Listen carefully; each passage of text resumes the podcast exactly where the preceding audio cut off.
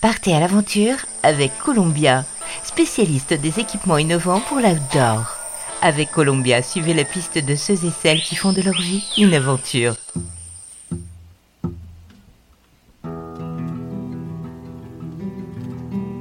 Hola les évadés, Xavier Rosset aime l'aventure sous toutes ses formes. Cet ancien snowboarder professionnel est un homme de défi. Lui qui a passé son enfance dans les Alpes suisses se rêvait en chauffeur routier aux États-Unis. Petit, les camions le faisaient rêver. Dans son esprit, rien de tel qu'un mastodonte du bitume pour vivre la grande aventure. Finalement, c'est grâce au sport et au snowboard que Xavier commence à remplir son passeport.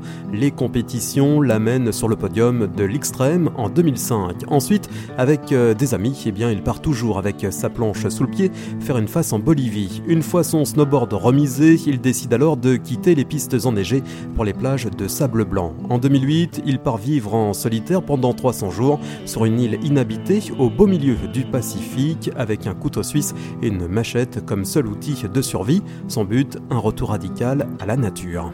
Bienvenue à Tafua. On voit ma valise là. Le porte-sac, c'est dans le terrain là, c'est impossible à porter. Impossible. Oublie.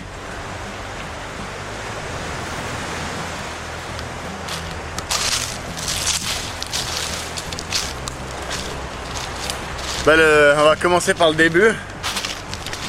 Peut-être déjà essayer de me trouver une coconut à me mettre sur la dent. Là, je vois qu'il y en a là-haut. Depuis, Xavier ne cesse de compléter son CV d'aventurier. Sa dernière aventure, Fly the World, lui a permis en 2017 de faire le tour du globe à bord d'un ULM, une aventure de 3 ans qui a suscité une fois de plus l'intérêt des médias. 80 000 km autour du monde, 50 pays traversés ainsi que deux océans, le tout en ULM. Xavier Rosset a le sens du défi. Salut Philippe Alors là je suis à Marmaris en Turquie. Euh, au moment où je te parle, je suis au bord de, la mer Méditerranée, à, un mètre de la mer, en train de regarder l'horizon. C'est super beau. Depuis l'été passé, là je passe euh, entre 7 et 8 mois euh, sur, le voilier entre la Grèce, la Turquie et l'Italie. Ça dépend un petit peu des mois et puis des années. Euh, c'est juste qu'après Fly the World, j'avais l'envie de, faire autre chose. J'ai découvert le monde par, euh, par l'air, par, les, par l'aérien. Je trouvais ça très joli.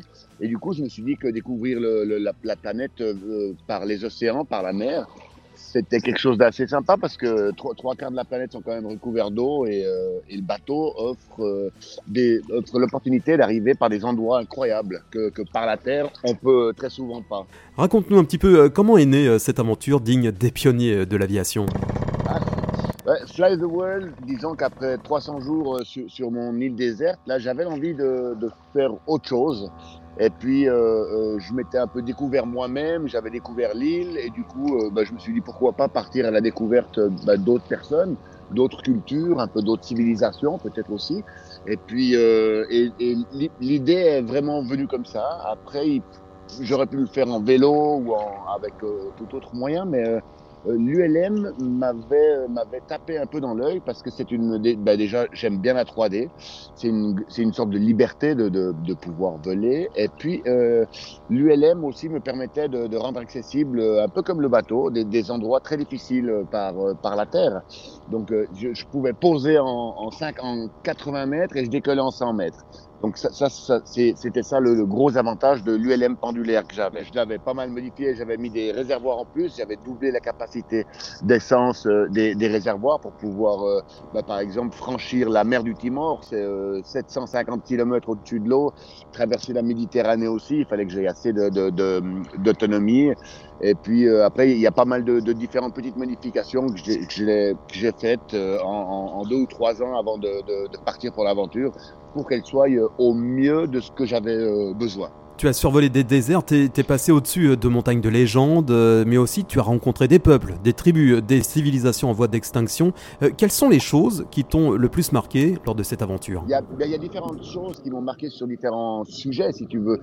Mais par exemple, la barrière de corail, c'est un rêve que j'avais depuis tout petit, que je voulais vraiment plonger sur cette barrière de corail.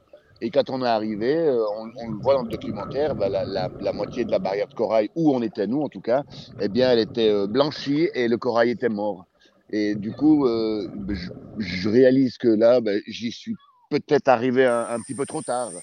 Après, euh, dans, dans, dans, la jungle de Bornéo, euh, les, les, les, les, tribus euh, qui, qui, maintenant sont sédentaires, ça aussi, c'est des, des, cultures absolument euh, géniales. Tu vois que ces gens, ils vivent avec, euh, avec pas grand-chose, ils vivent de l'agriculture maintenant. Et dès qu'ils peuvent, s'ils peuvent t'aider, par contre, ils vont faire tout ce qu'ils peuvent euh, pour pouvoir t'aider. Et ça, c'est quelque chose que peut-être dans notre culture, on a peut-être un petit peu oublié, dans notre monde de surconsommation, peut-être. Je sais pas.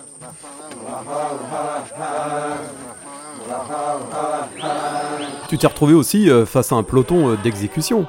Oui, bah, j'ai failli me faire fusiller au Sud-Soudan. Euh, j'ai failli, j'ai failli m'écraser une, une, ou deux fois à cause d'énormes turbulences de, de, sillage en l'air qui, qui, qui quasiment met, met, la machine sur, sur l'angle à 90 degrés. Et là, là, là ouais, j'ai eu, j'ai eu quelques frayeurs, mais on, on, va dire que le ce qu'il faut, faut faire le plus attention très souvent, c'est, l'homme hein, dans, les voyages. Alors heureusement, à, part le, le fait d'avoir failli être fusillé, j'ai eu très peu de problèmes. Euh, j'ai eu très très peu de problèmes. Après, je me prépare toujours au maximum. Et puis, euh, ça fait aussi un peu partie de l'aventure de te dire, ben voilà, s'il arrive quelque chose, comment je vais réagir, et puis d'arriver à te préparer un petit peu avant, parce que bien, quand tu cherches, euh, il y a des fois où tu trouves. Alors aujourd'hui, tu es donc un aventurier, réalisateur. Comment tu, tu, résumes un petit peu ta vie? Difficile à dire. On va dire que j'ai souvent essayé euh, d'aller là où j'avais l'envie d'aller. Euh, et pas forcément de dire euh, ok il faut que je trouve un, métier euh, qui me rappelle qui me ramène le plus d'argent à la fin du mois mais mais plus de dire qu'est-ce qui me fait vibrer qu'est-ce que qu'est-ce que qu'est-ce que je kiffe tu vois quand, quand ce qui m'a amené à faire du, snowboard en tant que professionnel c'est quand il y avait l'extrême de Verbier les, les premiers extrêmes moi j'avais bah, tout juste 20 ans. Et quand je voyais ces gars qui descendaient la, la vertigineuse face du bec des Reuses je me disais waouh c'est génial. Et ah, peut-être un jour je pourrais faire ça alors, ben, on s'est entraîné avec des copains, on a fait des compétitions en France, en Europe. Et puis, euh, ben, un jour, je suis arrivé au sommet de la montagne avec tous ces gars-là euh, qui, pour moi, étaient mes idoles.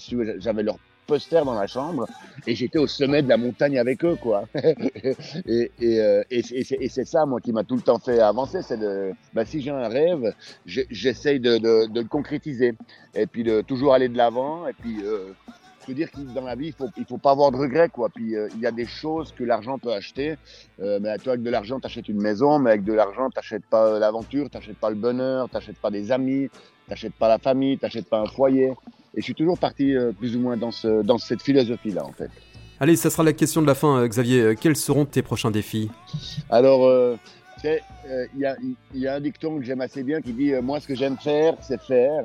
Et il y a des gens qui sont très forts pour, pour parler, euh, moi, j'aime bien faire les choses. Et puis, quand c'est fait, après, bah, je sors un petit documentaire.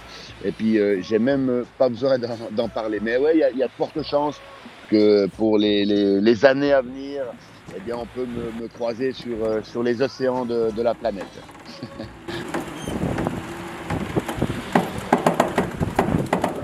Columbia accompagne les aventuriers depuis plus de 80 ans. Chaussures, vestes, équipements, accessoires Vivez l'aventure avec Columbia, la marque outdoor pour tous les passionnés d'activités de plein air.